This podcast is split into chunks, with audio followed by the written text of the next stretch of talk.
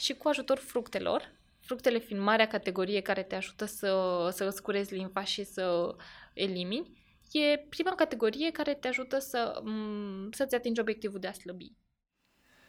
Bine ați revenit la un nou episod al podcastului despre sport. Astăzi vom vorbi despre rețeta de succes pentru atingerea obiectivului nostru, împreună cu Maria Raluca Huluță. Bună, Maria! Bună! Mă bucur să, să fiu astăzi aici alături de tine. Hai să o luăm uh, cu începutul. Spunem două, trei cuvinte despre tine. Păi, uh, cum ai uh, și enunțat deja, numele meu este Maria Raluca Huluță. În momentul de față sunt nutriționist. Înainte spuneam despre mine că sunt inginer, dar acum spun despre mine că sunt un inginer al oamenilor pentru că mi-am dat seama că prefer să lucrez alături de oameni, să descoper uh, corpul uman, să văd cum funcționează, mai mult decât să descoper cum funcționează o mașinărie. Și uh, încet, încet, uh, studiul meu a devenit o pasiune și din pasiunea aceasta în momentul de față activez, lucrez doar pe latura nutriției și, și îmi place foarte mult. Îmi place să descoper uh, foarte multe informații despre cum funcționează corpul și cum putem face noi să ajungem la o performanță din toate punctele de vedere cu ajutorul nutriției. Nutriția fiind și cel mai important lucru atunci când te apuci de sport sau de uh, tot. Da, este unul din cele mai importante pentru că nutriția um, reprezintă un factor foarte, foarte important, sportul la fel, dar la fel de important, precum cele două, este latura odihnei.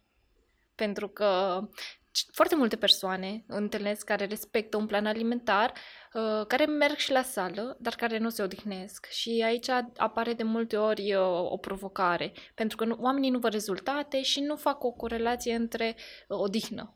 Și odihna este la fel de importantă, dar da, alimentația este un factor cheie Păi mai complicat e să explici oamenilor despre alimentație și poți să faci mai, mulți, mai multe cercetări pe alimentație decât pe somn. Somnul e simplu, gen, culcă-te și atât. Sau culcă-te între anumite ore și te vei odihni și vei fi bine. Dar pe nutriție și pe partea alimentară, acolo putem să vorbim non-stop, probabil. Da, da, da, aici e, e mult de studiu. Dar e foarte important să ținem cont și de odihnă.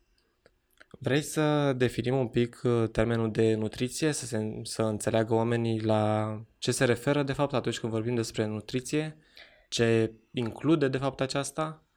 Uh, da, ca și nutriție, ca și termen general, ne referim la totalitatea alimentelor uh, pe care noi le, le asimilăm și o să vedem pe parcurs că nu doar alimentele sunt cele care ne aduc energie în corp, Uh, care ne aduc un plus de energie, pentru că inclusiv noi suntem energie, inclusiv alimentele sunt energie și cum reușim noi din alimentație să luăm acea energie de care noi avem nevoie pentru a ne atinge obiectivele și pentru a funcționa de zi cu zi în uh, condiții normale. Faptul că noi în momentul acesta nu dormim, consumăm energie și uh, orice activitate, mergem la magazin sau mâncăm, consumăm energie.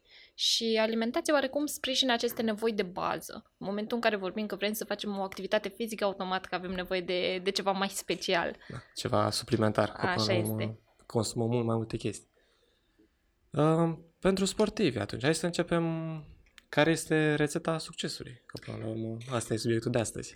Da, păi înainte să vorbim despre rețeta succesului pe care am ales să o spun astăzi, aș vrea să evidențiez faptul că o alimentație corectă chiar uh, aduce rezultate sportive de performanță, aduce rezultate foarte mari, iar greșelile de alimentație chiar pot scade randamentul foarte mult.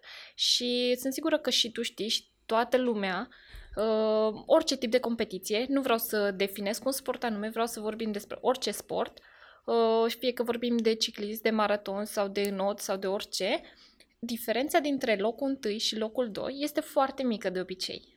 Dacă vorbim despre alergat, poate e o diferență de câteva secunde, dar acea diferență o poate face nutriția și cu siguranță o face. Pentru că sunt multe persoane, echipe de top, de fotbal sau uh, Simona Halep, care este talentată. Sunt sunt oameni, nutriționiști care stau în spatele lor și le dau fix de ce au nevoie pentru atingerea performanței. Da, le calculează până la urmă toată viața Da, și da, da. ce trebuie să mănânce, cât trebuie, când trebuie și toate cele. Dar chiar dacă nu vorbim despre sport de performanță, inclusiv pe latura de sport, dacă mie îmi place să alerg, de exemplu, dacă m, vreau să merg în parc, păi îmi doresc să am rezistență, nu, nu vreau să merg până în parc, poate stau o jumătate de oră în trafic să ajung până în parc și ajung în parc și după 10 minute nu mai pot alerga. Adică automat că îmi doresc rezistență, îmi doresc să evit pe cât posibil îmbolnăvirea, pentru că asta ar însemna să fac o pauză, să stagnez și pe urmă revin până mă reapuc. E un proces complicat. Pe majoritatea lumii care se apucă de alergat, dacă se apucă toamna acum, deja... Răcesc. Da. După prima alergare au răcit și nu se mai, nu o să mai alerge până la primăvară sau la vara următoare. Exact. Și uh, este. Adică sunt câteva cerințe de care noi avem nevoie, chiar dacă facem sport, uh, să alergăm sau nu facem sport de performanță, da? Vrem să nu răcim, vrem să fim rezistenți, să fim puternici. Uh, chiar ieri urmăream un uh, reportaj uh, prin care s-a inventat un cărucior pentru mămici prin care apeși cu, apeși un, cu un deget pe taci, iar căruciorul merge singur, da? Pentru că multe femei nu au brațele dezvoltate. Și e foarte provocator să împingi un copil de 10 kg, să-l împingi undeva în sus. Și atunci s-a inventat un accesoriu care să te ajute să, să poți depăși mai repede perioada în care îți plimbi copilul. Dar este bine? Nu e mai bine să-l împingem, să facem un pic de efort, puțină mișcare? Sau... Ba, este bine, dar îți spun sincer că dacă dacă nu ești obișnuită și dacă nu ai putere pe brațe, o să faci febră, adică normal că te înveți, dar e foarte provocator pentru o mămică, mai ales o mămică care abia e, mai are puteri, Da. să, să facă ceva în direcția asta. Dar și ne dorim putere, rezistență, ne dorim să nu obosim, ne dorim să putem progresa zilnic. Și uh, pe lângă latura asta e, e foarte important să ținem cont că alimentația, alimentația unui sportiv nu diferă foarte mult de alimentația oricărei alte persoane, ci trebuie să ne uităm ce tip de activitate face persoana respectivă și să adăugăm sau să scoatem ceea ce are nevoie în funcție de sportul respectiv. Pentru că cineva care face doar sport pe cardio are nevoie de o altă alimentație față de cineva care desfășoară un sport uh, puțin mai activ, puțin mai, uh, nu știu, mai ușor, să-i, să-i spun așa, mai forță decât uh, cardio. Da, cum ar fi la sală să ridice greutăți sau toate cele. Că și aia se fac, de fapt, sunt devin mult mai mari ei cu totul, au mai mulți mușchi sau sunt diferiți construiți, de fapt, Da, cu totul. așa este. Și uh, acum, dacă dorești, putem intra în rețetă. Rețeta m, mi-a venit i- denumirea titlului acesteia pentru că vi- vorbim de alimentație și atunci m-am gândit la o rețetă. Rețeta noastră are trei ingrediente care să ne ajute să ne atingem obiectivul, indiferent care este el. Fie că merg la sală, fie că merg în parc și fac sport, fie că stau acasă și fac sport, fie că sunt uh, sportiv de performanță, sunt trei ingrediente pe care, indiferent la nivelul care te afli, poți să le folosești și să, să-ți atingi un succes. Iar primul ingredient este încrederea. Ok, de încredere ai nevoie indiferent ce faci de fapt în viață.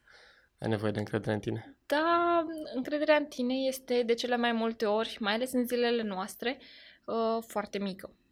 Și chiar mi-am notat aici, Wayne Dyer spunea că vei avea parte de un lucru atunci când vei crede în el. Și vreau să dau un exemplu cu un frigider.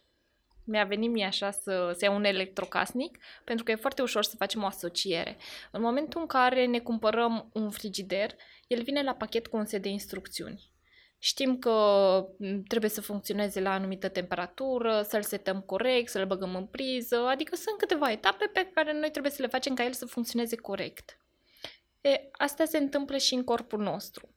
Dacă, dacă nu știm o listă de instrucțiuni, e greu. Și vreau să-ți dau un exemplu ce se întâmplă dacă în alimentație nu respecti anum- anumite principii pe care corpul tău le are, ce s-ar întâmpla cu frigiderul tău dacă nu l-ai băga în, fri- în priză? Te gândești că el funcționează așa, dar vrei tu să-i adaugi o virgulă. Și în loc să răcești alimentele, o să le deteriorezi. Ba chiar o să le arunci, probabil, în următoarea zi, pentru că nu mai sunt bune. Da, de fapt nu te folosești de respectivul frigider dacă nu îl alimentezi. Exact. La fel, uh, la fel vorbim și de corpul nostru. Corpul nostru are regulile lui din totdeauna. Și dacă le învățăm și avem încredere că acele f- lucruri funcționează, da? Pentru că în momentul în care în manualul de instrucțiuni scrie cum funcționează frigiderul, la fel știm și în corpul nostru că așa funcționează corect. Și dacă noi avem o atenție deosebită în momentul în care vrem să îi acordăm atenție, e perfect. E momentul acela în care alegem să credem că corpul nostru funcționează așa și să mergem după regulile lui, adică să ne detașăm un pic și să doar să avem încredere. Da, de fapt să ne detașăm, să nu rămânem blocați că nu pot sau nu vreau. Dacă da. vreau să slăbesc, să am încredere că o să pot să slăbesc dacă mi învăț corpul. Exact și uh, chiar citeam de curând, sunt peste 80% din persoanele care se apucă de sport și renunță pentru că am, am, chiar am găsit cinci motive de ce oamenii eșuează și în primul rând este că nu-și doresc cu adevărat. Adică obiectivul nu e neapărat al lor. Poate că fratele tău spune te-ai cam îngrășat și vrei să slăbești doar pentru a, a coincide cu așteptările lui. Sau poate tot grupul tău de prieteni uh, au o anumită conformație și tu ești puțin altfel și ca să te adaptezi, să fii introdusă în acel grup, vrei și tu să te conformezi, să, să fii la fel ca ei. Da, și având așa, automat la prima dată când ai de greu sau la prima febră musculară, o să zici că nu are rost sau o lăsăm pe mâine și nu te mai apuci niciodată de fapt. Exact. Asta e primul motiv pentru care oamenii eșuează, că nu e, nu e dorința lor, adică eu nu-mi doresc să slăbesc, doar că el nu mă mai acceptă sau ea sau prietena mea nu, nu mă mai vede mm, așa cum mă vedea în trecut și mai bine mă apuc de sport. Doar că dacă nu e obiectivul tău, chiar renunț foarte repede. Al, al doilea motiv pentru care oamenii eșuează e lipsa de claritate. Pentru că nu știu ce o să se întâmple. Uh, se așteaptă că dacă nu mai mănâncă seara și dacă merg un pic la plimbare, vor slăbi. Dar în schimb nu vor să... sau nu neapărat că nu vor, dar cred că nu, nu au o viziune să studieze, să vadă exact cum funcționează corpul, să știi, băi, în prima etapă, Uh, curățăm corpul, îl ajutăm, scăpăm de ce nu ne ajută, venim, adică e, o, e un proces pe care oamenii nu-l cunosc și lipsa de claritate îi fac să renunțe, pentru că în momentul în care renunți la anumite alimente, care, de exemplu, dacă ești obișnuit să mănânci chestii foarte mult, în momentul în care nu mai mănânci, o să te simți slăbit, o să, stezi, o să ai o stare așa ca, ca un dependent care nu-și mai primește doza o să fie o stare care, pe care nu o recunoști, care nu ți-e comună și în momentul ăla nu știi ce urmează. Și zici, a, mai bine mănânc eu un meniu, că știu ce, știu ce urmează, mă simt bine, mă relaxez. Păi majoritatea lumii consideră că e foarte ușor să slăbești și primul pas e să renunți la dependențe. Cum ai zis tu KFC-ul, dar și mai complicat o să fie să renunți la zahăr. Așa Acolo este. o să fie și mai mare sevrajul respectiv. Da, Există zahăr peste tot. Chiar acum, chiar acum fac un studiu pe latura aceasta și am descoperit că oamenii știu ce au de făcut. Oamenii știu de câte mese au nevoie, știu ce au, voie, ce au voie să mănânce, știu tot ce să facă, doar că nu fac. Adică le, le lipsește motivația. E, e ciudat, dar oamenii chiar știu ce au de făcut pentru a fi bine și pentru a slăbi. Doar că există un mic pas pe care e bine să-l facă până, până să treacă la acțiune. Un mic pas care e destul de important, să-ți asumi respectiva acțiune. Da, și uh, acesta ar fi un al treilea motiv, pentru că oamenii nu au un plan. Da, majoritatea zic mă apuc de luni, mă apuc de luna viitoare, mă apuc de din ianuarie sau fel și fel de motive. Și faptul că nu ai un plan să știi concret, ok, luna aceasta se întâmplă asta, luna viitoare fac asta, mm, ba chiar mai mult de atât, eu cu clientele mele mm, fac o chestie foarte drăguță și anume le pun, uh, avem noi un jurnal uh, alimentar și emoțional și uh, pe lângă aceste jurnale le, le rog să completeze o rubrică de angajament sportiv. Adică, ce înseamnă asta? Înseamnă că eu, de dinainte să înceapă săptămâna, eu știu, luni fac antrenament la sală, marți mă plimb 4 km, miercuri alerg, joi merg la sală.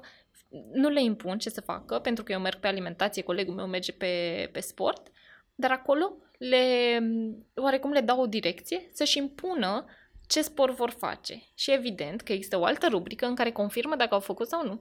Și ai observat o îmbunătățire a lucrurilor făcute? Dacă au stat să scrie pe hârtie cum ar fi efectiv da, ce da, vor? Da, categoric, pentru că în momentul în care scriți, ți asumi că faci asta. La fel se întâmplă și pe latura alimentației, pentru că vorbim de alimentație. Uh, e foarte ușor să trișezi, dar le pun să trișeze voluntar, faptul că le, le dau voie să trișeze. Ce înseamnă asta? Înseamnă că dacă acum e duminică și îmi planific săptămâna, le rog să treacă când vor să trișeze le dau în funcție de nivelul care sunt, prima lună, a doua de colaborare, uh, au voie la două, trei, maxim trișări pe săptămână. Și acolo ele scriu, marți, uh, la prânz voi trișa, joi trișez. Și atunci, în momentul în care eu mă uit pe jurnalul lor alimentar, eu nu, nu mai sunt tentată la sfârșitul săptămânii să le dau feedback uh, neapărat constructiv ci știu, aia a fost uh, ziua de tri, adică da. masa, că nu le las toată ziua să trișeze.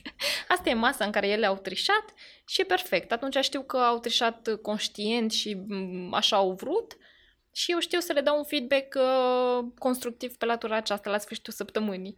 Deci mai bine lași o portiță acolo cât de mică, o masă de trișat, decât să interzici cu totul. No, oricum trișăm și eu trișez și toată lumea. Adică chiar nu există să nu trișezi. Toată lumea trișează. Dar ești mai disciplinat dacă o faci așa. Măcar știi că e un control asupra trișării respective. Doar o masă, nu cinci mese. Da, sau da, da, da, sau o gustare, sau te mir, ce pofte au oamenii, de obicei. Super. De... Ok. Și uh, trecem la punctul 4, de ce oamenii eșuează. Este faptul că ei au obiective nerealiste, nu conștientizează că din vremea facultății până la vârsta actuală s-au îngrășat 20 de kilograme și vor acum în 3 luni să dea ce au construit timp de 20 de ani, ceea ce e foarte ciudat. Și un alt motiv pentru care oamenii eșuează este că nu au alături un specialist. Și asta e provocator pentru toate punctele. Pentru că în momentul în care ai un specialist lângă tine, el îți descoperă dacă e nevoia ta. Pentru că eu realizez un chestionar înainte de a începe să colaborez efectiv, înainte de a accepta colaborarea, realizăm un chestionar prin care ne dăm seama, ok, care este obiectivul tău, dar de ce vrei să slăbești, de ce vrei asta? Încerc să-mi dau seama dacă ele vor cu adevărat lucrul acesta, pentru că majoritatea sunt la, pe slăbit la mine și eventual o să vorbim uh, puțin mai târziu, coordonez un proiect foarte mare doar pe slăbit și uh, în momentul în care alegi să ai un specialist lângă tine, el îți spune cum să faci lucrurile, îți arată un plan, îți dă deja o viziune, îți, uh, dă, îți oferă claritate, pentru că știi, în luna întâi vorbesc asta, în luna doi eu să învăț asta, în luna trei eu să respect regulile acestea. E mai ușor. E mai ușor decât să stai tu să cauți, pentru că la fel e și cu alte domenii, da? Dar eu aș putea să-mi țin contabilitatea singură. Dar asta înseamnă să mă apuc să învăț tot. Și... Să înveți, să faci greșeli, să înveți din greșeli și mai simplu e să plătești pe cineva să ți le facă mai repede și mai bine până la urmă. Exact, fi, fix despre asta e vorba, știi? Adică în momentul în care alegi un specialist lângă tine, lucrurile sunt mai ușoare. Omul ăla e pregătit, știe ce are de făcut, tu oarecum doar ai încredere, că despre ingredientul încredere vorbim. Ai încredere că ești lângă persoana potrivită pentru că tu o alegi, nu, nu ți-e impusă și știi că persoana potrivită este partenerul ideal pentru ca tu să-ți atingi obiectivul. Da. Plus că este nu-ți mai mănâncă timpul necesar să te documentezi. Și energie. Și, și energie și dacă mergi două luni la sală și faci după capul tău, s-ar putea să nu ai niciun rezultat și să mergi, să fi mers degeaba două luni la sală, mai bine mergi și la un specialist și alea două luni sunt câștigate. Până la urmă, asta e tot timpul, plătim pentru timp. Da, chiar m-am gândit la un exemplu în zona aceasta. În momentul în care îți alegi un, uh, un specialist, îți oferă claritate în ideea în care, uh, ok, merg la sală și ce fac eu aici? Ok, păi fac un antrenament 50 de minute prin care eu să-mi ating obiectivul. Ok, de ce fac asta? Păi este important pentru că vreau să îmbrac uh, o rochie cu două numere mai mici. Ok, unde vreau să ajung? Păi vreau să ajung la greutatea de 60 de kilograme pe care o aveam în liceu. Ok, îmi va plăcea? Adică e un joc așa de, de gânduri care te, aj- te aduc în prezent și te ajută să conștientizezi dacă ai tu nevoie de lucrul acesta, de obiectivul pe care ți-l propui să-l ai. Păi na, că dacă îți dai seama că nu ai nevoie, sigur, degeaba te apuci, că o să te lași la o lună sau două și gata. Da, to- tocmai pe latura aceasta am uh, un chestionarul de care îți spuneam că îl realizez cu clienții înainte. Uh, am descoperit că motivația pe latura aceasta poate fi de două feluri. E motivația reușitei, care oamenii zic, ok, o să reușesc să merg pe tocuri, o să reușesc să-mi iau copiii în brațe, o să reușesc să uh, alerg, o să reușesc să port uh, orice haină îmi doresc. Sau mai există motivația saturației m-am săturat să se uite oamenii la mine, m-am săturat să nu pot să dansez, m-am săturat să nu pot să merg la anunți, m-am săturat să nu pot să mă joc cu copiii, cu nepoții. Deci e o motivație cum ar fi pozitivă și una negativă? Exact, dar amândouă, dacă te motivează, te motivează constructiv, pentru că te fac să faci ceva. Și uh, în chestionarul pe care îl am, le-am înșirat oamenilor, uh, am, o să enunț două întrebări, da? de ce te-ai îngrășat? E o listă foarte mare pe care am pus eu acolo, pentru că oamenii de obicei de ce te îngrășat, mulți nu conștientizează, dar în momentul în care le dau lista cu motive, ei doar bifează și atunci conștientizează. Da? M-am îngrășat de ce? Pentru că am mâncat la ore târzii, am mâncat în oraș, am mâncat uh, mâncare bogată caloric, am mâncat ce nu trebuia, sedentarism, uh, de la medicamente, adică e o listă foarte mare. Și o întrebare deschisă unde poți să bifezi multe da, răspunsuri, da, da. probabil. Și, și le-am mai și lăsat spațiu să completeze și Și uh, o altă întrebare este de ce vrei să slăbești?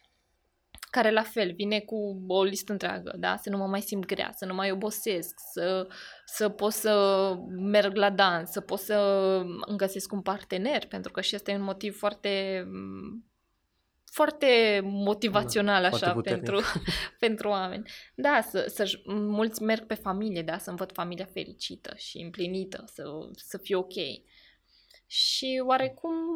Interesant că asociază familia și împlinirea familiei cu slăbitul lor. Da, pentru că de obicei părinții mă, te iubesc cel mai mult și îți spun, băi, ți-a întâmplat ceva cu tine, ești prea slab sau ești prea gras, fă ceva. Și atunci faci, nu neapărat faci pentru tine, dar faci pentru ei. pentru că știi că te iubesc și îți vor binele și, și eu alt, e alt tip de motivație. Atâta timp cât te ajută, motivație e bună. E, orice te ajută să faci mișcare și să slăbești, de fapt, o să fie de bine. Că Așa este. Bun, pasul numărul 2. Înainte să, să trecem la al, alt ingredient, să vreau să mai vorbim puțin că mulți uh, fac o diferență um, sau mai degrabă vor să aleagă între sport și alimentație. Mi s-a întâmplat să primesc astfel de întrebări, ok, dacă ar fi să aleg ce aleg, sport sau alimentație. Nu cred că se poate una fără alta. E aproape pleonazm, din punctul meu de vedere, mai ales când vorbim de slăbit, că în special zona de slăbit, am spus că e zona în care sunt cel mai tare axată. Și persoanele care sunt în zona aceasta nu, nu conștientizează în momentul actual că e, e foarte provocator, adică în momentul în care tu vrei să îți ajuți corpul, să-ți atingi un obiectiv, alimentația te ajută, de exemplu, să elimini tot ce nu te ajută, să aduci un material bun pentru organismul tău, dar sportul te ajută să, să ajungi să elimini. Adică vorbesc aici în primul rând de detoxifiere. Pentru că, ok, vii cu alimentație, alcalinizezi corpul, uh, detoxifici, dar ele n-au cum să plece din organismul tău dacă nu-ți miști limfa. Și ele se bat mână în mână. N-ai cum să zici, uh, astăzi am mâncat o ciocolată, mâine alerg o oră pe bandă n-ai cum, adică seara organismul tău are nevoie de alimente, tu ce dai? Nu-i mai dai nimic? Adică te și pedepsești, adică nu se pot compensa lucrurile acestea. Și foarte important ca noi și toți oamenii să înțeleagă că, că sunt mână în mână. Sportul și nutriția sunt uh, sunt pleonasm când vorbim de, de slăbit. Păi cred că cea mai mare greșeală e atunci când, de fapt, te apuci de sport, consider că n-ai nevoie de alimentație sănătoasă, pur și simplu elimini tot, tot, cum sunt unele diete de nu mai mănânci toată ziua și mănânci doar seara sau dimineața și automat organismul respectiv nu mai știe ce să facă cu respectivele calorii și cu toate cele. Da, o să că... intre în șoc, o să știe, da, ok, fac sport, dar de fapt nu mă alimentez, dar de fapt slăbesc sau nu slăbesc. Că, că aduci vorba de calorii, Uh, pe latura calorilor, mm, eu nu mă acces foarte tare. Eu merg pe principiile după care funcționează corpul. Pentru că nu sunt de acord să-i dau omului o listă, ia-ți cântar, cântărește 10 grame de ou sau o feliuță de roșie. Nu acesta este stilul meu. Funcționează, dar eu mă axez pe cum funcționează corpul. Și corpul nu funcționează matematic, să-i dai um, calorii plus, minus ca să slăbești. Funcționează și asta, dar nu e metoda corpului preferată de el. Corpul nostru funcționează fizic și chimic. Și în, lucrurile sunt foarte simple. În momentul în care corpul nostru conține foarte mult acid, aceasta provoacă aciditate în timp, și ce se întâmplă? Carbohidrații se transformă în grăsimi pentru a, a ne acoperi. Dacă noi punem un acid pe piele, automat că ne ardem. La fel se întâmplă și cu organismul nostru. Când e prea mult acid, noi, carbohidrații se transformă în grăsime tocmai pentru a ne apăra celulele și sângele, pentru că dacă sângele nostru devine acid, putem chiar și păți lucruri foarte grave, de care nu vreau să pomenesc acum, dar corpul nostru așa funcționează. Deci în momentul în care ai corpul foarte acid, automat că uh, te îngrași. În momentul în care aduci alcalinitate în corpul tău, vei, vei reînnoi celulele, pentru că oricum noi ne regenerăm continuu, indiferent ce ne mâncăm. Uh, vom avea mai multă energie sau nu. Și în momentul în care noi alcalinizăm, atunci e metoda de, în care noi slăbim.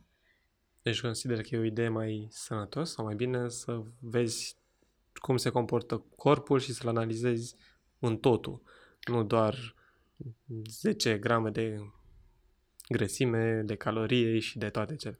Mai bine ne uităm la întreg decât pe bucățele. Eu asta fac. Eu asta fac cu clienții mei și funcționează. Adică clienții mei sunt mult mai fericiți când le zic uh, ok, mănânci ce vrei tu. Dar astea sunt regulile. Da? Pentru că, de exemplu, în prima parte a zilei mâncăm fructe. Mănânci ce fructe vrei tu, la ce oră vrei tu. E foarte ciudat să le dau o listă, la prânz trebuie să mănânci uh, o rodie sau, nu știu, o brânzică. Poate ei nu adoră alimentele astea, N-am, nu-mi place să le impun și nu, nu asta e stilul meu, dar așa funcționează foarte bine. Le spun la prânz, ok, aveți voi asta, nu aveți voi asta, în rest faceți ce vreți voi, alimentați uh, frigiderul cu ingredientele care vă plac și creativi, nu știu, sunt foarte creativi oamenii, trimit rețete inventate, tradiționale. E bine că se poate și așa și nu ești neapărat nevoit să ții un regim foarte strict. Mai degrabă e mult mai simplu așa. Și e mult mai lume... simplu și oamenilor le place și nu, mer- nu merg tre- treptat să le, adică să, dintr-o dată să le interzic tot. Nu, mergem, modificăm ceva, săptămâna viitoare modificăm altceva până când ajunge un stil de viață. Că eu asta vreau să fac cu oamenii, să realizăm un stil de viață ca ei să nu mai depindă de mine. Adică în câteva luni ei să aibă un stil de viață sănătos pentru toată viața, bineînțeles, dacă vor. Pentru că informațiile le rămân și au timp uh, și să aplice în viața lor astfel că, încât să devină un obicei pentru ei.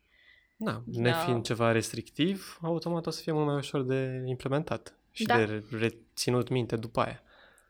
Așa este. Bun. Punctul 2? Punctul Sau 2, mergem, următoarea uh, etapă. Da, uh, mai, mai voiam să menționez un aspect aici, pe latura aceasta. Uh, sunt multe persoane care îmi zic, dar uh, cum după o zi de muncă, poate mai merg și la sport, seara să mănânc doar o salată sau să mănânc ceva mai redus. Și uh, vreau să spun că am persoane care reușesc asta. Și uh, pe ei numesc învingători. Deci persoanele care reușesc să scape de scuze, de oboseală și să, să fie entuziasm că, entuziasmați că își vor atinge obiectivele, ei sunt oamenii care efectiv au rezultate. Astăzi uh, s-a cântărit una din cliente 3 kg într-o săptămână, era mega fericită. Uh, des, despre asta vorbim, adică învingătorii vor și avea succes, se vor bucura de rezultat pentru că ei sunt cei care acționează. Și chiar am uh, citit unele studii recente, precum că oboseala este mai mult o emoție decât o realitate fizică. În peste 90% din cazuri. Adică e mai major... ușor să ne zicem că suntem obosiți da, și că să nu mai pot, că cum să mănânc seara o salată sau cum să mă duc la sport, da, da, da. Mai bine stau în pat și nu fac nimic decât să mă duc la sală. Sau... Da, e, e o emoție doar. Peste care trecem sau nu. O scuză foarte bună și foarte utilă. Așa. Și acum putem trece la, oh. la al doilea ingredient din rețetă, care este atitudinea. Atitudinea și aici mă refer la, la cum abordezi tu lucrurile. Pentru că în momentul în care te decizi să-ți atingi obiectivul de a slăbi sau de a te tonifia sau de a-ți accentua formele, este foarte important cum te privești tu pe tine. Și uh, îmi place exemplul acesta foarte mult pentru că l-am simțit pe propria piele. Înainte treceam în oglindă, poate mă machiam și acesta era procesul. Treceam pe lângă oglindă, mă vedeam și plecam. Dar sunt persoane care merg în oglindă și am testat lucrul acesta, am întrebat, ok, când te uiți în oglindă, ce vezi? Păi șoldul ăsta e un pic așa, celulită am pe picioare sau oamenii de obicei sunt tentați să nu se uite în oglindă pentru că văd defecte. Da, că stau să se analizeze și văd numai... Păi femeile defecte. cam asta nu știu concret cum e la, la băieți, dar femeile cu care am lucrat și pe care am, am apucat să studiez anumite lucruri, cam asta fac. Și uh, chiar îmi spunea o clientă că are celulită și am zis, ok, dacă iubitul tău sau soțul tău ți-ar spune în momentul ăsta, iubita mea, cam, ai cam multă celulită, cum te-ai simți? S-a schimbat la față. Adică se vedea clar că nu, nu i-ar plăcea să audă așa ceva de la soț, dar i-aș, i-aș punea lucrurile astea zi de zi. Deci se încărca negativ de dimineață, cum ar fi. Da, și fix de la ea. În momentul în care treci pe lângă oglindă și te admiri și tu ai o atitudine de învingător, pentru că uh, de cele mai multe ori rezultatul final, da, îmi doresc să ajung la 50 de kilograme, rezultatul la 50 de kilograme nu ai o să te facă fericit, ci procesul prin care, ce devii tu la 50 de kilograme, ce om ești tu, ce obiceiuri ai, cum te schimbi pozitiv, cum o să fie gândirea ta, cum o să fie atitudinea ta. Și dacă tu te uh, plantezi direct la 50 de kilograme cât îți dorești să obții, tu vei avea atitudinea ca și când, băi, asta s-a întâmplat. Ce o să se întâmple până acolo o să fie doar un proces. Pe majoritatea lumii probabil că așa se gândește. Că dacă slăbești 30 de kilograme sau 20 de kilograme, nu o să se întâmple nimic psihic cu ei. O să fie aceiași oameni și o să gândească exact la fel. De asta au nevoie de un specialist. Da, pentru că eu, eu fix asta fac cu oamenii. Mie îmi place să lucrez mai mult emoțional dar cu ajutorul nutriției, da? Pentru că majoritatea oamenilor vor ceva concret și merg pe concret. Dar uh, studiile din spate și analizele pe care le fac alături de ei sunt pe latura emoțională, da? Pentru că uh, răbdarea este o virtute, chiar, chiar este o virtute. Și în momentul în care ai răbdare cu mintea ta și te relaxezi și nu aștepți un rezultat viitor, corpul tău se relaxează și în momentul acela rezultatele apar mult mai repede. Evident că nu apar peste noapte, dar fix ceea ce am spus. Dacă tu în 20 de ani ai pus 20 de kilograme, mm, ar fi foarte dificil să te gândești că în momentul acesta tu poți în 3 luni să renunți la 20 de kilograme. Se poate. Dar nu e cea mai bună variantă pentru corpul tău. Pentru corp și pentru tine, că o să ai multe de sacrificat și eu, probabil că nu o să-ți placă deloc procesul până la urmă. O să trebuia să fie da, totul și foarte uite, intens. Am, am întâlnit persoane care au slăbit uh, prin diverse metode, unele chiar și operație, iar după, după această perioadă, ele au revenit la numărul de kilograme pe care le aveau. Pentru că dacă nu ai răbdare să-ți formezi niște obiceiuri, mm, cam asta se întâmplă. Tu nu ești fizic pregătit, mental pregătit. Pentru că în slăbit, provocarea e mai mult uh, psihică decât fizică. Normal, că trebuie să înveți să te abții sau să te gândești ce mănânci și să calculezi. Nu calculat. Să te gândești la ce mănânci, gen mănânci o salată seara. Nu să te trezești seara că nu ai nimic în frigider și să te duci la primul fast food și să mănânci de acolo. Că atunci o să fie o problemă. Și... Da, și aici mai intervine foarte mult emoționalul, că am apucat să deschidem puțin și subiectul acesta. Uh, vreau să ne gândim la acel moment în care eram mici. În momentul în care eram bebeluși și începeam să plângem, noi primeam mâncare, primeam lapte. Ce primeam în momentul acela, de fapt? Afecțiunea mamei. Atenție. Atenție. Mama ne ținea în brațe, primeam iubire. Și acela a fost primul moment în care noi am descoperit că, de fapt, mâncarea înseamnă iubire. În momentul în care am crescut, mergeam la aniversări, petreceri, majorate, petreceri de adolescenți, am descoperit că acolo era mâncare. De asemenea, am descoperit că, din nou, mâncarea înseamnă dragoste. Creștem, facem nuntă, mergem la alte petreceri, la, la alte nunți sau orice alte evenimente, acolo la fel e mâncare. Din nou, asociem un fel de sărbătoare, adică mâncare egal dragoste. de Crăciun, bine, de, de orice sărbătoare noi mâncăm. Și noi asociem asta cu, cu mâncarea.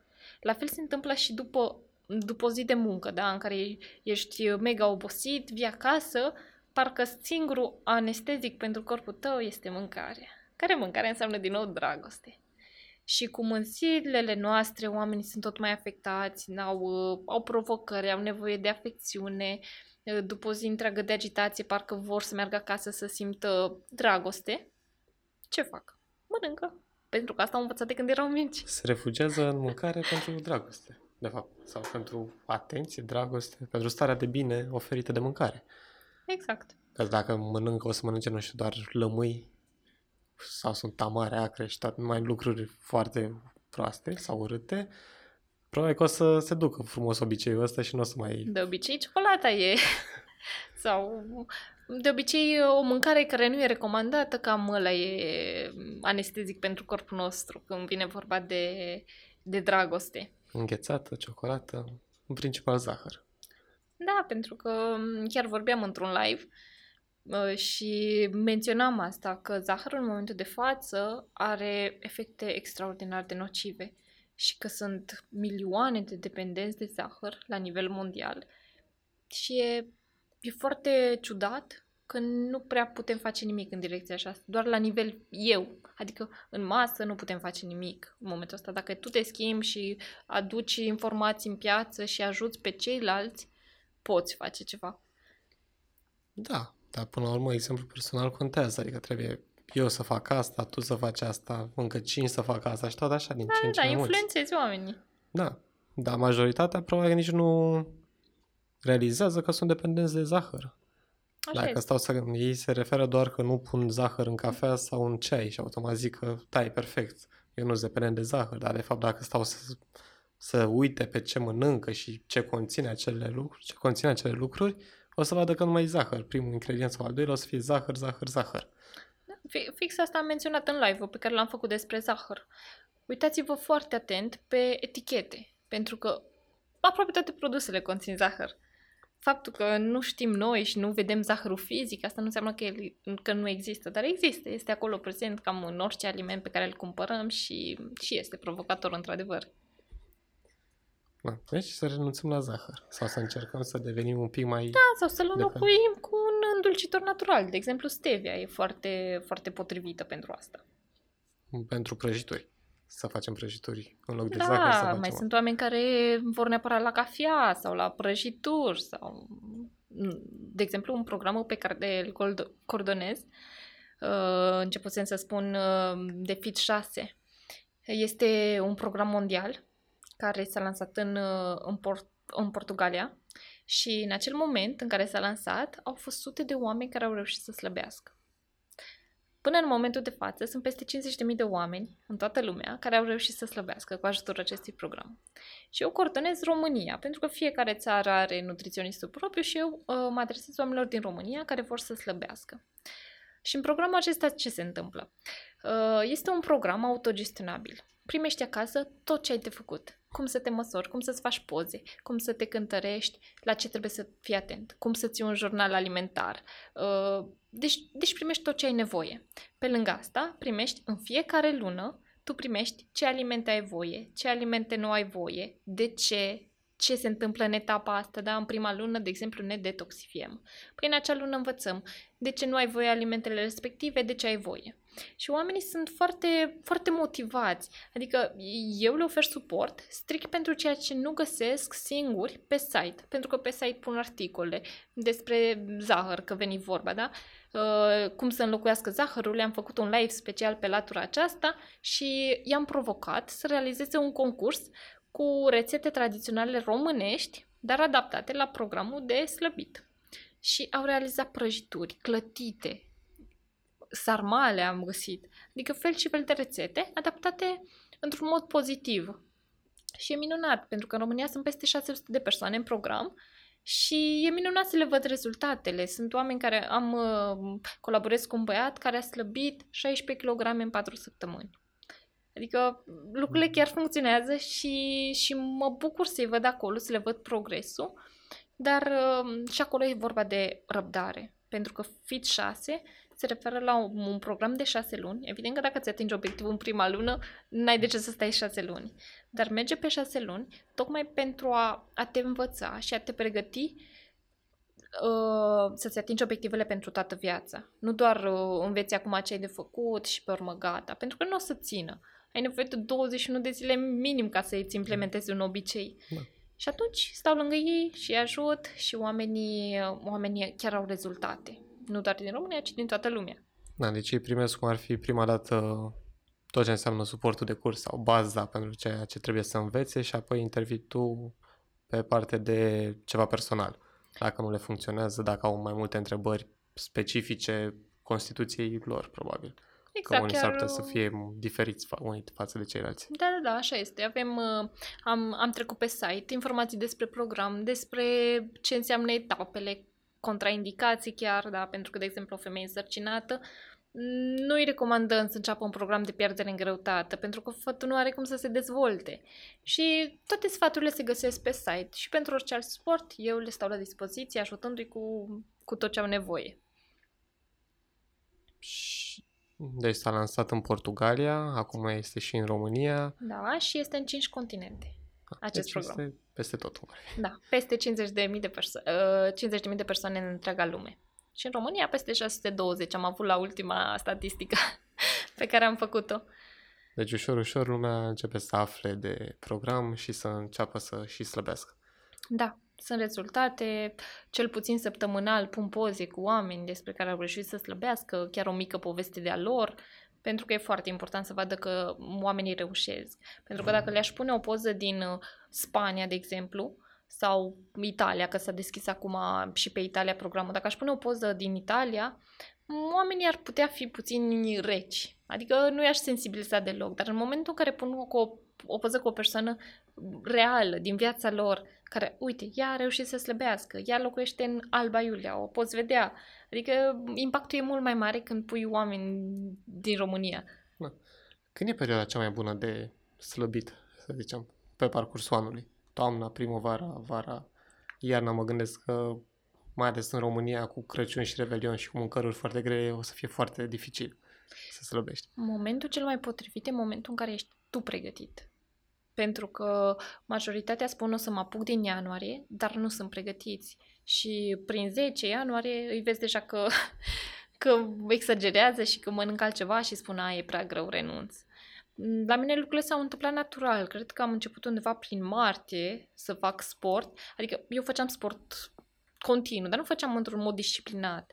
Dar de vreun an de zile, un an jumate, fac continuu. Da? M-am apucat din martie și lucrurile au mers foarte bine. A urmat imediat perioada sărbătorilor, pentru că a, a venit sărbătoare de, de Paști și uh, sunt alimente. Doar că în momentul în care știi principiile, că tocmai asta îți spuneam, știi, nu trebuie neapărat să respecti o anumită rețetă. Dacă mergi la părinți și părinții nu au, nu știu ce, ingredienți sofisticați sau ceva ce mănânci tu în mod normal, poți să te adaptezi. Dacă tu știi că seara ai nevoie de, de alimente vii, alimente care să se digere repede, ca corpul tău să aibă timp pentru regenerare, atunci tu ai, ai de unde să alegi. Adică ori mănânc o supă cremă, ori mănânc o salată, ori mănânc un suc de legume. Știu ce să mănânc și am, chiar am variante. Deci abordarea asta un pic mai relaxată, să zicem, e mai utilă și de sărbători. Deci este, te poți da, apuca da. și în decembrie sau te poți apuca și în martie. Aprilie. Da, și mai ales dacă ai lângă tine omul care să te susțină, e perfect. Pentru că fix astăzi îmi dea mesaj o clientă uh, ce mă fac, că mă simt rău, cred că am luat un virus de la fetiță și nu pot să mănânc prânzul acum. Băi, stai liniștită, adică nu ți-am impus o oră, mănâncă-l când vrei tu până la ora 4, dacă vrei, dacă te simți bine, dacă corpul tău îți dă semnal că nu trebuie să mănânci aia, nu mânca acum.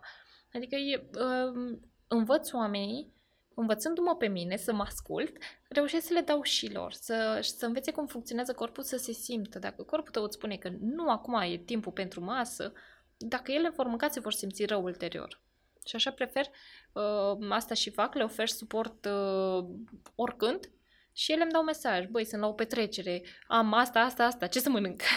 Sau sunt acolo lângă ele în momentul în care au nevoie de sfat. Și asta înseamnă să ai lângă tine un specialist. Că dacă ești la o petrecere și n-ai un specialist uh, disponibil lângă tine, păi nu cred că stai tu pe internet uh, ce să aleg, uh, porum sau ardei. Sau cu manualul de instrucțiuni lângă tine și să cauți pagina respectivă. Exact. Dar totuși există în anumite perioade când trebuie servit prânzul, cum ai zis, până în ora 4 da, da, da, și sunt. cina la fel, ultima oră sau cum? Care sunt intervalele astea? Uh, intervalele sunt, uh, sunt trei mari intervale după care funcționează corpul. Uh, de la ora 12 până la ora 8 pe timpul zilei, corpul e disponibil să primească alimente. E acel moment în care tu vii cu alimentație potrivită pentru corpul tău de care are el nevoie.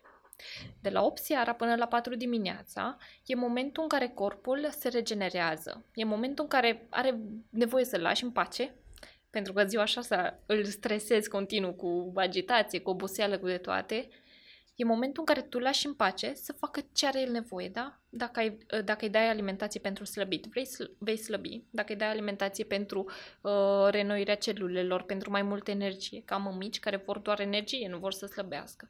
Și atunci le spun exact ce ar trebui să mănânce la ora 8 seara, ca ele să aibă energie până la 4 dimineața, corpul să, să se reconstruiască într-un mod eficient. Ulterior, de la 4 dimineața până la 12, e momentul în care, după ce corpul tău s-a reconstruit, e nevoie să faci curat. E ca și o casă în care zugrăvești, ai adus materiale bune, zugrăvești și acum vrei să scoți mizerile afară.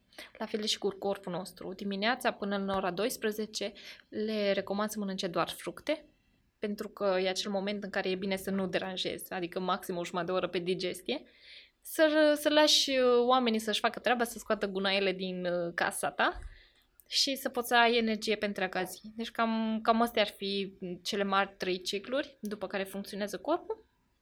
Până la 12 doar fructe, la 12 1 când vor ele prânzul, dar neapărat pe stomacul gol, gustarea mică între și ulterior cina care este formată din de obicei de întotdeauna de o alimentație vegetală pentru că proteinele, chiar dacă vorbim de un nou, se digeră și în 4 ore de obicei și ocupăm foarte mult timp pe digestie și în funcție de aceste repere, oamenii aleg ce au ei poftă.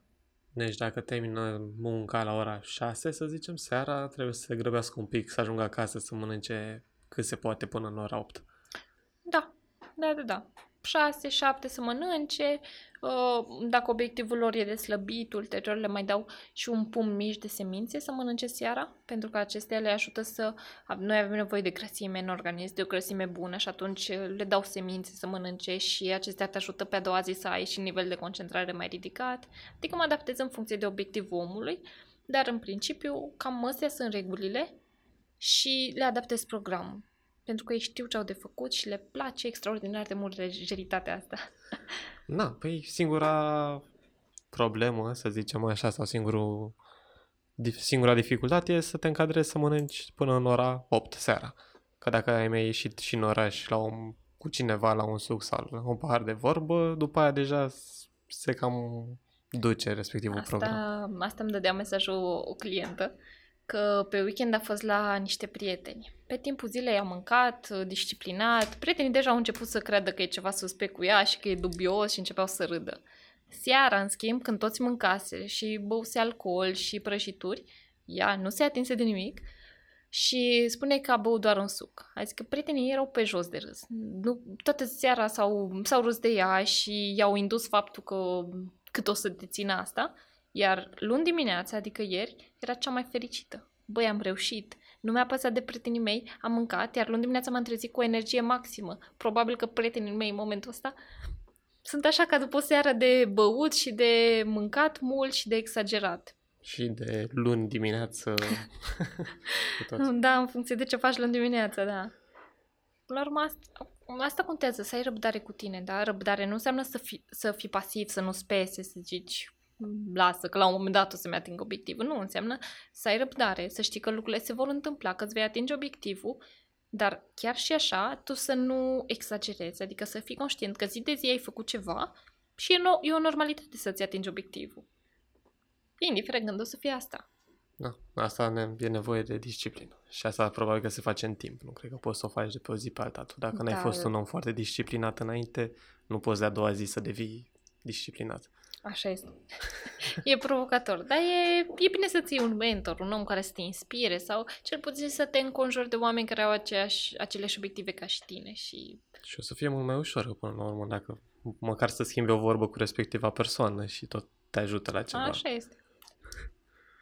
Bun. Ce urmează acum? Uh, un alt ingredient Bun. pentru rețeta noastră Și să facem așa o scurtă recapitulare. Vorbeam de credință, că e foarte important să ai credință că lucrurile vor funcționa. Pe urmă să ai atitudinea necesară ca și când lucrurile deja s-au întâmplat și tu să ai o atitudine de învingător. Și evident că toate astea nu ar funcționa fără acțiune. Și al treilea ingredient este chiar legat de acțiune și că vorbim de, de sportivi sau oameni care se pregătesc să facă sport sau oameni care fac sport sau care fac orice tip de mișcare, poate chiar și dans, care nu e neapărat dans de performanțe, dar e un tip de mișcare.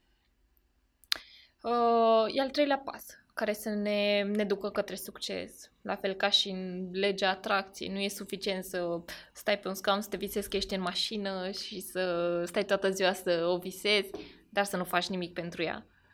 Deci este și unul dintre cele mai importanți pași, de fapt. Că dacă nu faci nimic, degeaba, cum ai spus Așa și este, dar uh, și dacă îi faci și nu respecti încrederea și atitudinea, mm, tu nu o să ai rezultatele pe care ți le dorești. Sau poate nu o să le dorești, uh, nu o să le atingi curând. O să O să o lași mai O moale. să fie ocolești un mai pic așa, traseu. Da.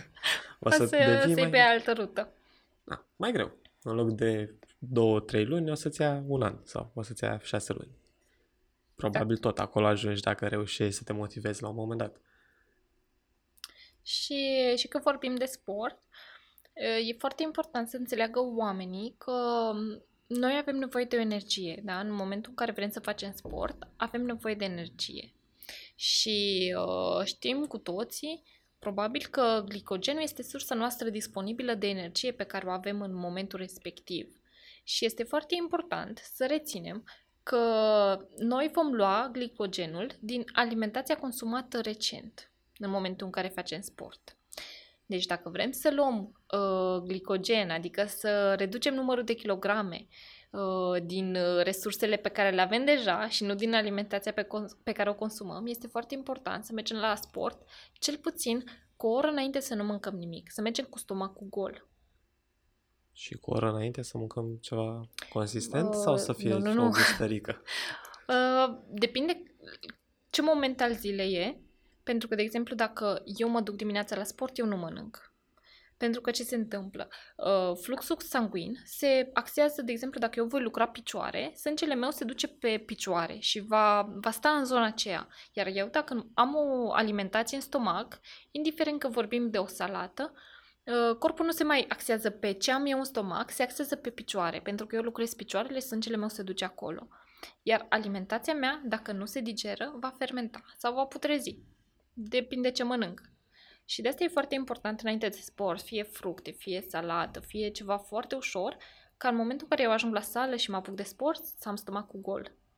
Asta e un pas foarte important care să te ajute să arzi din, calo- din uh, grăsimea pe care tu ai deja în momentul acesta. Nu să mănânci, că dacă mănânci acum și te duci la sport, mm, nu rezolvi nimic, adică tu o să elimini doar ce ai mâncat acum, probabil. Asta e bună dacă ai o zi de trișat și ai mâncat prea mult și te duci repede la sport ca să elimini ce ai mâncat. Dar nu cred că funcționează da, neapărat da, așa. da, nu neapărat. Nu e o scurtătură. Uh, Nu e scurt. Oamenii de obicei caută scurtături, dar uh, trișatul e trișat, nu, nu se compensează. Uh, chiar auzisem la un moment dat un exemplu care mi-a plăcut uh, foarte mult. Uh, sunt persoane care zic că am mâncat o ciocolată și gata, de la șase nu mai mănânc nimic. Ok, păi, dacă, dacă tu îți, îți cade telefonul pe jos, dacă tu spargi ecranul telefonului, tu de supărare vii cu un ciocan și îi mai dai, un, uh, îi mai dai una?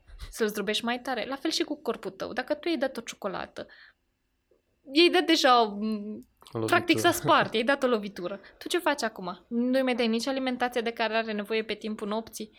Adică, de ce îl pedepsești? Nu are, nu are sens. Măcar ajută. De ceva mai bun acolo. Exact. E, e foarte important să facem diferența aceasta. Deci cu o oră înainte să nu cu o oră înainte să nu mâncăm. Dar Da. înainte să mâncăm, nu știu, de exemplu, să mâncăm paste sau revenim mâncare grea sau ne putem să Depinde în ce mâncăm... moment al zi- al zilei uh, mănânci. Îți spuneam că dimineața Dacă- eu fac pe da. stomacul gol Să pentru zicem a... la prânz sau exact atunci trebuie să mănânci la ora 12, Păi începi să... uh, te gândești c- de cât timp au nevoie alimentele pentru digestie. De exemplu, dacă la prânz vei mânca carne, carnea are peste 4 ore. Lactatele uneori pot ajunge și la 12 ore de digestie. Dar dacă tu mănânci carne, ai nevoie de câteva ore bune până, până să ai stomacul gol. Contează ce mănânci la prânz. Deci, într-un fel sau altul, cel mai bine e să faci mișcare dimineața. Uh, dimineața te energizează, e foarte bine și seara, dar să fii la fel cu stomacul gol. Gen, dacă tu ai mâncat la 6, poți merge la 9 la sport. E ok. Asta e cel puțin. Dacă mănânci ceva greu, să ai mai multe ore, Să nu ai doar mai o multe oră. ore, da. Două ore e ideal, minim două ore. Asta e valabil și atunci când ai un program, să zicem, de pus masă musculară sau de dezvoltat masă musculară, nu doar de slăbit. uh, contează după sport ce se întâmplă. Pentru că dacă înainte de sport, gen, uh, recomand să ne hidratăm foarte bine, da? să avem stomacul gol, să ne hidratăm foarte bine, eventual putem bea limonadă, pentru că ne ajută foarte mult să avem sărurile de care avem nevoie, electroliți și să nu, să nu pierdem din energie. La fel, pe timpul antrenamentului ne putem hidrata ușor. Uh, Putem adăuga, de exemplu, sare roz, care tot la fel ne, ne ajută să ne energizăm, iar la, la finalul antrenamentului contează obiectivul tău. Dacă vrei să slăbești, 90 de minute nu mănânci nimic. Ok. Dacă vrei să pui uh, masă musculară, aici depinde de sexul pe care îl ai. Dacă ești femeie, recomand proteine, dar proteine uh, gen alge. Îmi plac foarte mult, mie personal, de exemplu spirulină, clorela sau uh, orice pudră verde, orz verde. Sunt uh, acele alimente cu un conținut foarte ridicat de proteine care te ajută efectiv să ai și calciu, să ai magneziu, să ai proteine și să ai tot ce ai nevoie pentru a pune masă musculară. Sunt mai, mai finuțe și mai potrivite pentru femei. În schimb, la bărbați care vor să pună masă musculară, merge și, car- și carbohidrați și proteine. Da, și aici vorbim și de paste integrale și de carne și de orice au nevoie. Doar să se, să-și facă programul astfel încât să nu mănânce la ora 12 noaptea paste cu carne. Da, da, da, am întâlnit, de exemplu, foarte mulți. Uh, eu mă axez, de exemplu, pe slăbit foarte mult. Dar uh, sunt oameni care se axează doar pe sportivi, pe, pe oamenii care fac sport și acei oameni recomandă, ok, mănâncă ce vrei tu la ce oră, pentru că indiferent dacă mănânci la ora 10 dimineața, indiferent dacă mănânci la 10 seara, alimentele au, au același număr de calorii. Este perfect de acord, este foarte corect. Acele alimente are același număr de calorii, dar eu nu, eu nu lucrez pe calorii. Eu lucrez pe cum funcționează corpul. Iar tu dacă îi dai la 10 seara, îmi- îi distrugi corpului ciclul de funcționare. Și asta e metoda mea, asta e metoda după care funcționez. Orice metodă funcționează, dar asta e metoda în care respectăm uh, principiile corpului. Da, și trebuie până la urmă să alegem metoda bună pentru noi și care o să dea rezultate, trebuie testate. Dacă una nu a dat rezultat, măcar să o testăm și pe cealaltă. Să nu devenim foarte reticenți la orice metodă și să zicem nu, dacă n-a funcționat odată, nu o să funcționeze niciuna niciodată. Funcționează orice. Dacă, dacă nu mănânci, funcționează. Dacă mănânci uh, dieta uh, asociată, sunt foarte multe tipuri de diete care toate funcționează, dar funcționează cât te ții. Și sunt sigură, de exemplu, am citit despre o dietă, mănânci o săptămână, de exemplu, doar uh, carne, o săptămână lactate. Îți dai peste cap organismul, adică n-ai putea să faci asta toată viața. Și de asta eu, eu merg cu ce rezonează cu mine. Eu n-aș putea să recomand o dietă pe care eu nu o folosesc. Și ăsta e stilul meu. Știu clar ce am voie, când nu am voie și în funcție de asta mi-aleg uh, alimentele pe care să le mănânc. Și dacă eu nu aș face o dietă, nu o recomand. Adică există, funcționează, dar nu o recomand eu. Există un top 3 al alimentelor recomandate să mănânci, să mănânci atunci când vrei să slăbești, de exemplu. Nu știu, să zicem că e recomandat să mănânci pepene, astea pe partea de fruct, să te și hidrateze. E recomandat, sunt, există vreun top de recomandări? Uh, pot să zic un top așa ca și categorie mare, da? Pentru că dimineața fructe, recomand fructele de orice tip, de ce, ce fructe îți plac, e perfect dacă le consumi. Recomand asta pentru că ele te ajută să mergi la toaletă. Pentru că de multe ori am mai auzit situația asta, ok, ok, dar înainte oamenii de acum 50 de ani nu mergeau la sală, nu țineau cont de alimentație, mâncau orice și totuși nu aveau probleme cu greutatea. Ok, dar oamenii ăia mergeau pe câmp, făceau foarte mult activitate fizică, iar oamenii aceia, uh, efectiv, mergeau la toaletă foarte des. Și asta e, asta e secretul. Practic să reușești să elimini, să scurezi limfa. Și cu ajutorul fructelor, fructele fiind marea categorie care te ajută să, să scurezi limfa și să elimini, e prima categorie care te ajută să, să-ți atingi obiectivul de a slăbi. Pe urmă, seara, care, unde recomand legumele, de obicei, crude, sunt la fel uh, categoria de alimente care te ajută să faci o detoxifiere și pe timpul nopții, să-ți alcalinizezi corpul și să ajungi să, să slăbești, să ajungi să slăbești. Și o, are, o altă categorie sunt uh, tocmai ce ți-am spus, algele. Algele verzi, care au un conținut foarte mare de, de proteine, de calciu. De exemplu, spirulina conține de 40 de ori mai mult calciu decât uh, o face laptele. Sau este de 5 ori mai puternică decât un morcov. Adică comparațiile sunt foarte mari. Spirulina înainte se știa de ea, dar în ultima perioadă parcă acum se reactualizează despre spirulină. Și, și sunt super alimente din punctul meu de vedere algele acestea verzi. Pe același principiu există trei categorii de alimente care sunt de bine de evitat? Aici am o listă mult foarte mare. da, mult mai lungă pentru că uh, vorbesc de dependențe, da? Dependența de tutun, alcool. Alcoolul, de exemplu, e, e foarte nociv tocmai pentru că ficatul nostru nu are o disponibilitate foarte mare de a de a digera alcoolul și asta înseamnă că deja ne împiedică digestia. Uh, pe urmă vorbim de zaharuri, vorbim de alimente prăjite, vorbim de gluten, care este la fel ca un lipici, cum îmi place mie să spun un lipici care se pune pe creier efectiv și nu, nu mai putem avea performanță. Și sunt uh, foarte multe în categoria asta. Însă, din punctul meu de vedere, cele mai periculoase în momentul în care vrei să slăbești sunt lactatele. Pentru că lactatele, cum îți spuneam, au și 12 ore de digestie.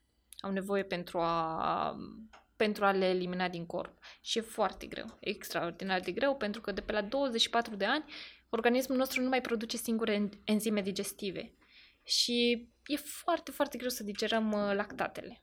Interesant, pentru că multă lume recomandă să mănânci brânză, să bei lapte, să ții calciu, că ții tot felul de alte vitamine, da? Așa este, inclusiv medicii recomandă asta, sunt foarte, foarte multe persoane care recomandă lactatele, dar în schimb uh, pe mine mă interesează ce, ce spun studiile. M-am uitat la documentare, la, la studii făcute, de exemplu, uh, clinica de diabet, de cancer, Inclusiv în clinici se recomandă lactatele, dar sunt foarte dăunătoare. Și eu pe premisa asta merg. Și efectiv am, am, am testat pe corpul meu, adică în momentul în care mănânc uh, mai multe lactate într-o zi sau o cantitate mai mare, văd pe propriul meu corp cum, uh, cum mă simt și cum funcționează lucrurile.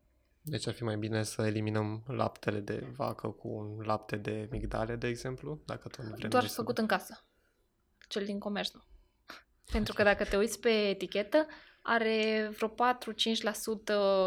uh, efectiv migdale sau cocos sau orice aromă vrei tu și restul e apă sau probabil... Uh, apă cu gust de... Da. cu zahăr și de toate. Dacă, dacă faci un lapte vegetal făcut în casă, e perfect. Probabil că orice făcut în casă o să fie mult mai bun. Da, depinde ce bagi în el. Dar uh, în casă există posibilitatea să nu bagi atât de multe alimente, da? De exemplu, vorbim în uh, programul Fit 6, am persoane care au, s-au gândit ele să facă o maioneză de, de dietă. Și le-a ieșit, adică au făcut o maioneză ok. Dacă te duci în magazin să vezi pe un tub de maioneză, sunt vreo 40 de ingrediente. În schimb, dacă ai face o acasă, pui, pui mai puține. Două, trei ingrediente și Exact. Chiar uh, citisem într-o carte că orice mâncare care conține mai mult de 10 ingrediente înseamnă că nu e ok. Acum că vine Crăciunul, exist, putem să ne pregătim cumva să nu luăm șocul ăsta alimentar în plin? Că de Crăciun de obicei se, pe lângă că se bea foarte mult, se consumă foarte multă carne de porc, foarte multe preparate foarte grele. Putem să ne pregătim pentru Crăciun? Uh, da. Să ne obișnuim poate corpul sau să ținem o cură înainte și apoi de Crăciun să nu exagerăm. Putem să ne pregă- pregătim într-un singur, într-un singur fel, psihic. Pentru că provocarea, îți spunem, nu e, nu e fizică, e psihică.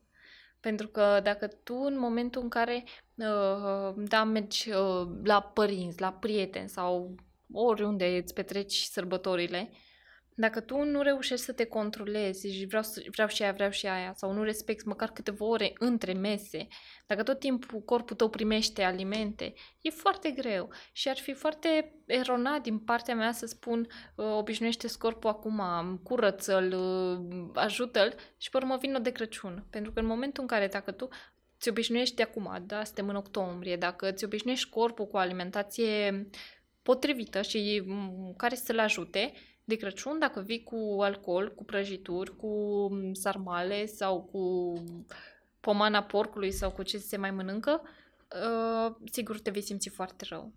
Asta e unul din motivele pentru care foarte mulți oameni ajung la spital de sărbători. Fac exces, pur și simplu. Sau ăsta e motivul pentru care după sărbători farmaciile au la promoție tablete pentru digestie. Și au ales bine. Pentru că Da, o să, sigur te vei, uh, provo- te vei provoca cu o constipație sau cu ceva pentru că mm, o să, o să dea peste cap organismul. Păi da, că și programul o să fie dat peste cap, că o să petreci mai ales de Revelion, o să ai nopți albe, o să bei alcool, o să faci multe, nu știu, cheat days, o să ai multe,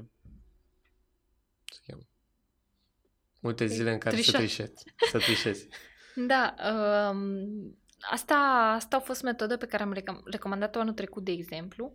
Ok, sunt sărbători. Înțeleg, e perfect, vrei să trișezi. Uh, obiectivul pe care l-am avut eu alături de oameni a fost să trișez o singură dată pe zi.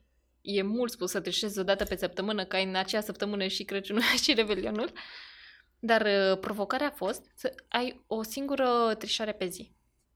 Adică dacă tu la prânz ai mâncat uh, 5 sarmale în loc de 3, se consideră că ai și trișat. Da? Până seara te abții de la alcool, de la prăjituri, adică încerci să respecti cât mai mult. Mm, îmi place să nu fiu strictă și îmi place să le dau oamenilor libertatea de a alege ei, pentru că eu nu o să fiu toată viața alături de ei să le spun foaia, foaia și de asemenea nu cred că vor sta ei toată viața să-mi scrie Raluca ce mă fac acum dar uh, le recomand să ia conștient decizii pentru ei. Și, uh, și asta e un lucru foarte important. Dacă își asumă, e perfect. Dar sfatul meu e să îmbunătățească tot ce pot. Adică dacă au două pahare de vin să bea unul, dacă vor să mănânce cinci sarmale, să mănânce patru. Adică e ok să, e ok să trișezi, dar să o faci, uh, să îmbunătățești tot ce poți pentru a nu... Că pe, după sărbători sigur vei veni mai frustrat, sigur vei veni uh, motivat negativ, uh, vin acum să lucrez, să dau jos ce am uh, făcut de sărbători. Deci să zicem că să limităm daunele. Să limităm și să, să îmbunătățim tot ce putem. Bun. Lumea pe tine unde te poate găsi dacă vor să îți scrie sau să te contacteze în afară de probabil că o să ai Facebook, Instagram? Da, uh, pe Facebook și pe Instagram uh, sunt la fel, Maria Raluca Huluță. Este locul în care eu îmi desfășur activitatea și acolo lucrez cu oamenii. De asemenea, pe pagina Fit6 Femol România, pe care, de care am menționat și proiectul pe care îl coordonez cu mare drag și acolo ofer informații despre, despre alimentație, despre planurile mele mm, și despre ce fac eu. Consider că oamenii înainte să te contacteze sau să intre în partea asta de slăbit, să, ar trebui să citească vreo carte sau să se intereseze un pic înainte, să știe la ce să se aștepte sau pot să intre uh, direct? Pot intra direct pentru că eu am totul pregătit. În ideea în care îți spuneam că am un chestionar, Uh, sunt oamenii care vin alături de mine, înainte de asta completează un chestionar și există aproape o săptămână de logistică, da, în care eu uh, descoper de ce vor să facă asta, pe urmă le spun cum vom funcționa, le prezint materialele de lucru, pentru că totul se întâmplă doar online. Toate întâlnirile sunt uh, 100% online și în funcție de ce vor, eu reușesc să fiu alături de ei. Pentru că, din punctul meu de vedere, nu merge doar alimentație și tocmai am și menționat de ce. Din acest motiv lucrez alături de colegul meu Marian, Cristian Marin, pe care îl găsiți și pe el pe pagina lui de Facebook și pe YouTube și pe Instagram uh, cu același nume. uh, este colegul care mă ajută să, să îndeplinim obiectivele clienților. Pentru că eu sunt specializată pe domeniul meu, el e specializat pe domeniul lui și astfel, la fel și la el se întâmplă lucrurile. El pregătește teren pe latura de sport, verifică dacă oamenii au făcut sport, dacă, dacă vor ceva anume, dacă au avut provocări, adică uh, facem un program foarte complex și din câte știu în momentul acesta e printre singurele din România unde sunt specialiști pe nutriție și pe sport, nu e un singur om care să facă de toate și împreună reușim să, să mergem și pe latura emoțională, alături de oamenii cu care lucrăm, pentru a putea fi uh, la latura psihică, să ajutăm să evolueze psihic ca, să pot, uh, ca ei să poată vedea rezultate fizice. Da, un proiect 360 peste tot. Da, așa este. Pe Marian îl vedeți și într-un episod anterior. Pe YouTube o să fie link cu un colț sus, iar pe podcast uitați-vă în episoadele anterioare. Cam asta a fost episodul de astăzi. Vă mulțumim că v-ați uitat. Comentarii jos dacă nu o căutați pe Raluca pe social media, o să o găsești sigur. Noi ne vedem săptămâna viitoare la un nou episod. Până atunci, numai bine!